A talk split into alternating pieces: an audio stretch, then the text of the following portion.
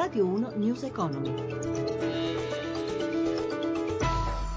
11.32, buongiorno da Giuseppe Di Marco. Dopo un avvio poco mosso, Piazza Affari è stata trascinata a ribasso dai titoli bancari per gli aggiornamenti. Ora ci colleghiamo con Milano, la linea Giovanna Lorena.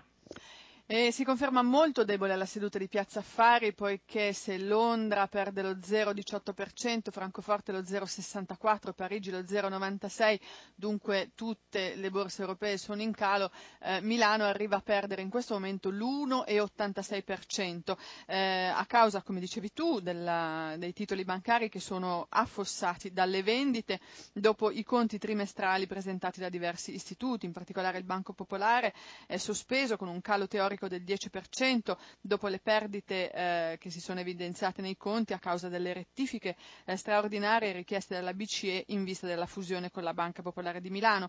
A sua volta va male anche BPM, meno 7,8%, Unicredit meno 3,8%, Intesa San Paolo meno 2,8%. Fuori dal comparto bancario anche Mediaset è penalizzato dopo i conti, cede vistosamente meno 5,8%, invece in cima al listino corrono Moncler e Leonardo con rialzi intorno ai 3 punti percentuali.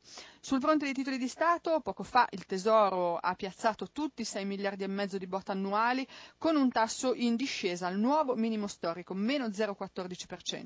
Lo spread è stabile a 137 punti base e l'euro si riavvicina a 4,114 sul dollaro, 1,1391 il cambio. Linea Roma.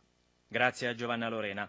Il fisco invita i gestori di apparecchi che distribuiscono vincite in denaro a mettersi in regola, evitando così i controlli in arrivo, e lo fa via posta elettronica. È la prima informazione ai contribuenti a seguito del provvedimento del direttore dell'Agenzia delle Entrate che stabilisce l'invio di comunicazioni per stimolare l'assolvimento degli obblighi tributari. Paola Bonanni. Li chiamano alert, sono avvisi, un vero e proprio mettere in guardia i contribuenti su anomalie e conti che non tornano tra quanto dichiarato e quanto effettivamente è stato percepito. L'Agenzia delle Entrate sceglie la strada soft e lo fa attraverso nuove più avanzate forme di comunicazione per stimolare l'assolvimento degli obblighi tributari e favorire l'emersione spontanea delle basi imponibili. Il fisco ha iniziato con comunicazioni via posta certificata ai gestori di giochi, le in pratica si iscriva agli esercenti anche via posta ordinaria per chi è sprovvisto di quella certificata, invitandoli a dare spiegazioni puntuali. Con un provvedimento del direttore dell'Agenzia delle Entrate si indica ai contribuenti come procedere con le verifiche. Avendo poi a disposizione i dati in possesso all'Agenzia,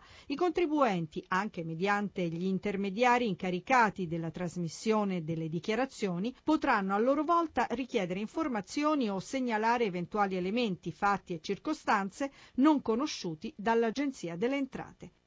La spagnola Abertis entra nel sistema delle concessioni autostradali italiane, concluso un accordo per rilevare la Brescia-Padova. Sentiamo Luigi Massi.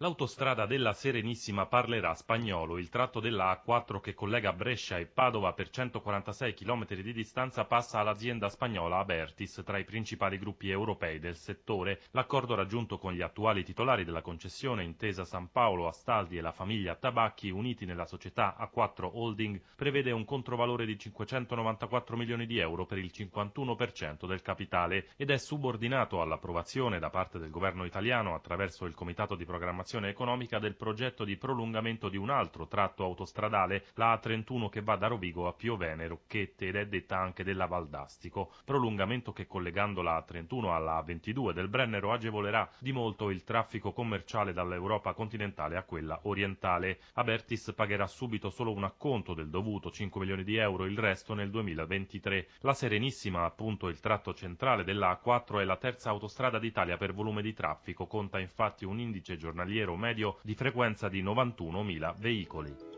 In Eurozona il reddito disponibile reale pro capite nel quarto trimestre 2015 ha segnato un aumento dell'1,3% rispetto all'anno prima, in quanto emerge da un rapporto della Banca Centrale Europea. Ed è tutto, News Economy a cura di Roberto Pippan torna dopo il GR delle 17.30 per riascoltare questa puntata www.newseconomy.rai.it. Grazie a Cristina Pini per la collaborazione e a Claudio Magnaterra per la parte tecnica da Giuseppe Di Marco. Buon proseguimento di ascolto su Radio 1. Radio 1 News Economy.